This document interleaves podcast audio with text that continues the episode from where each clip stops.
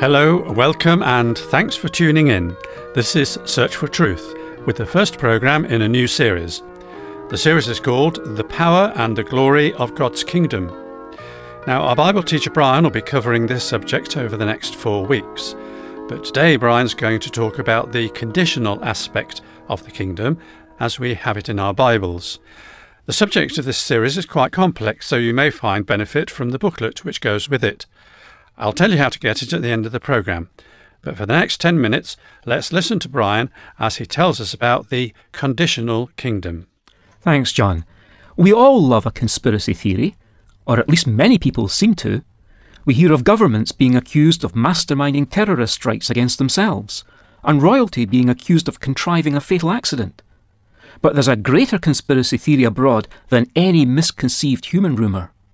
God is planning to remove all worldly power and to establish his own rule, and Christians are in on this. 1 Corinthians chapter 15 and verse 24 says, Then comes the end, when Christ delivers the kingdom to God the Father, after destroying every rule and every authority and power. With those words, the Apostle Paul presents to us a snapshot of God's kingdom as it will be some time after the return of Jesus Christ. The Old Testament prophets had written about this long ago, of course, when they predicted a Messiah ruling in glory, finally accepted by Israel. With the eye of faith, godly Israelites at the time of Christ's birth looked ahead towards this, this time of Messiah's earthly rule. Typical among them was a man from Arimathea, a city of the Jews, who was waiting for the kingdom of God. He was the man, Joseph of Arimathea, of course, who went to Pilate and asked for the body of Jesus. Such a sense of anticipation, as we've said, had been built up from prophecies like Daniel's, when he wrote of how one like a Son of Man was coming, and he came up to the Ancient of Days, and was presented before him. And to him was given dominion, glory, and a kingdom, that all the peoples, nations, and men of every language might serve him. His dominion is an everlasting dominion which will not pass away, and his kingdom is one which will not be destroyed. But the saints of the highest one will receive the kingdom and possess the kingdom forever for all ages to come. And when Jesus came, he encouraged this expectation by continually referring to himself as the Son of Man. Ultimately, all those redeemed by Christ's work of salvation on the cross will be included in this eternal expression of the kingdom. That is, all who've been made holy through the cross of Christ will possess the kingdom forever. But we've begun at the end, and we should begin at the beginning. So let's now rewind and take the story from the beginning. God had said, you remember, Let us make man in our image, after our likeness, and let them have dominion over all the earth. And God said to them, Be fruitful and multiply, and fill the earth, and subdue it, and have dominion over the earth. That's Genesis chapter 1, of course. There's no doubt then that we were made to rule. But sadly, in a now fallen world, this ruling can be done independently of God. God's kingdom is only expressed when human rule on earth is dependent on heaven's will and heaven's agenda. Didn't our Lord speak in his example prayer of God's will being done on earth as it is in heaven? When that happens, that's when we see God's kingdom being expressed. To Abraham, God was the judge of all the earth. But from his time onwards, there was one privileged community which was subject to God's rule in a highly detailed way.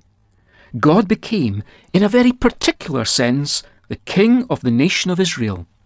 As at Mount Sinai in the wilderness, the nation of Israel became the special possession of God. Even when Israel was established under David's dynasty, each earthly king was no absolute monarch. Kings like David were the Lord's anointed, deriving sovereignty from the heavenly king, to whom he was responsible for the manner in which he exercised his delegated rule. From this, there would seem to be three requirements for a kingdom a people and a leader, and rules whereby the people are prepared to follow the leader's terms. Let's listen in to the exchange that took place between God and Israel. God said, If you will indeed obey my voice and keep my covenant, you shall be my treasured possession among all peoples, for all the earth is mine, and you shall be to me a kingdom of priests and a holy nation. That's Exodus chapter 19 and verses 5 and 6. And this was a really unique relationship which didn't exist between God and any other nation. Israel, however, beginning with the ten northern tribes, failed to maintain this commitment, and the time came when one of the kings of David's dynasty, Abijah, stood up on Mount Zemaraim, that is in the hill country of Ephraim, and said, Hear me, O Jeroboam, and all Israel. He was addressing at this point the ten breakaway tribes in the north. And he said, You think to withstand the kingdom of the Lord in the hands of the sons of David, because you are a great multitude, and have with you the golden calves that Jeroboam made for you gods. Have you not driven out the priests of the Lord, the sons of Aaron, and the Levites, and made priests for yourselves, like the peoples of other lands? So the southern king, Abijah, who was still trying to be loyal to the nation's original agreement with God at Mount Sinai, Abijah was drawing the line that day according to scriptural principle. As far as he was concerned, it was us and them. And the majority northerners of the ten tribes, because of their disobedience, had forfeited any right to the kingdom which now properly applied only to the faithful minority of the two tribes in the south. Sadly, a hundred or so years later, the same decline of which Abijah had accused Jeroboam was all too evident in the south also. Abijah's boast was all but gone, and the privileged nation, or kingdom status, was forfeited through Israel's disobedience, in the south now as well as in the north. By their unrighteousness, even the royal line of David proved itself unworthy of the honour of mediating God's rule on earth. For as long as God was head of his people, they were in turn head of the nations of the world. But when their kingdom status was withdrawn by God, sovereignty over Israel, and indeed sovereignty over all the world, passed over into the hands of Gentile rulers. It was a case of as long as Israel gave God his place, then God would give them their place. But later, once Israel disobeyed, God permitted kings like Babylonia's Nebuchadnezzar to rule the world. It still remained true, however, that God's rule over Israel had been very special. By contrast, over the Gentiles, it was in an altogether more general sense that God ruled. Incidentally, one of the most significant dates in world history is one you're unlikely to hear about in any secular day school. It is the fourth year of Jehoiakim, the son of Josiah, king of Judah, the same as the first year of Nebuchadnezzar, king of Babylon. You'll find that reference in Jeremiah chapter 25 and verse 1, with that very important date in it. Why is it important? Because this was the year when Israel was sidelined by God. It's the first specifically Gentile date in all the Bible. In that same year, Jeremiah wrote, at the command of the Lord, the story of Israel's persistent pursuit of evil during 23 years of his time as a prophet. This was the climax of all their backsliding. That year, there was also revealed to Jeremiah the 70 years' desolation of the land of Israel, which would take place while her people were exiled in Babylon. The very next year turned out to be important also, because in it two things happened. First of all, at Jerusalem, King Jehoiakim took a knife to God's word and then burnt the fragments, while Daniel, who was in Babylon along with the exiles, interpreted King Nebuchadnezzar's dreams.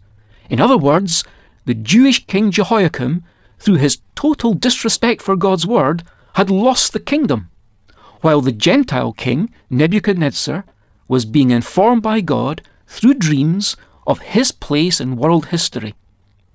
And so began a fateful time for Israel, which Jesus called the times of the Gentiles in Luke chapter 21, verse 24.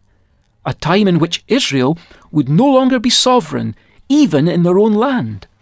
how things had changed from the time when the Most High gave the nations their inheritance, and he set the boundaries of the peoples according to the number of the sons of Israel.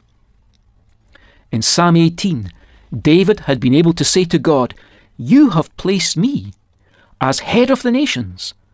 But with that privilege came responsibility, responsibility in which Israel sadly failed. And upon their failure, God granted sovereignty, grandeur, glory, and majesty to Nebuchadnezzar. That is, sovereignty passed into Gentile hands. Israel, destined originally to be at the head of the nations, went into captivity in Babylon. And God then put on hold the promises which would have sustained Israel at the head of the nations and not at the tail.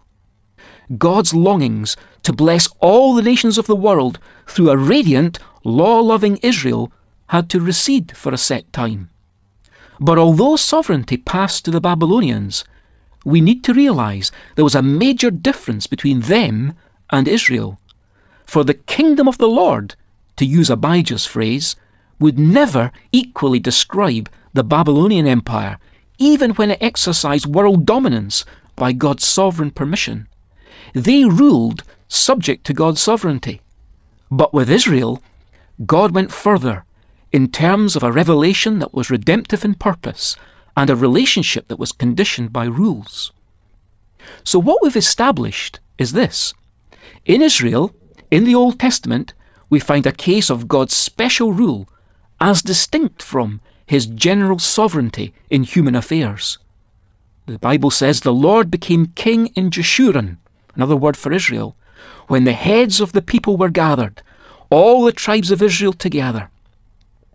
Later in Israel, God had certainly permitted kings of David's line who mediated his rule, each being the Lord's anointed. However, David's kingly line was only heralding the ultimate realization of God's rule which is seen in the second psalm. As for me, I have set my king on Zion, my holy hill. Yes, that ideal is yet to be seen in Christ.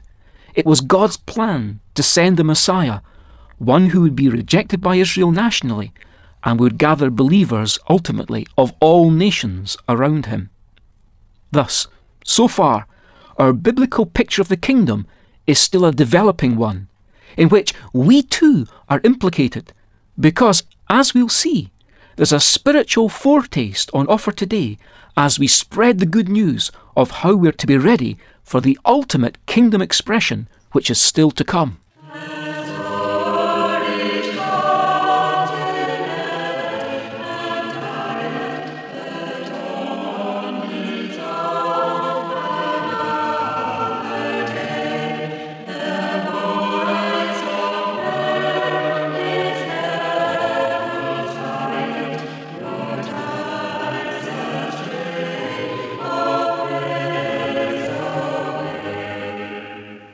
As our hymn said, God's kingdom stands and grows forever till all his creatures own his sway.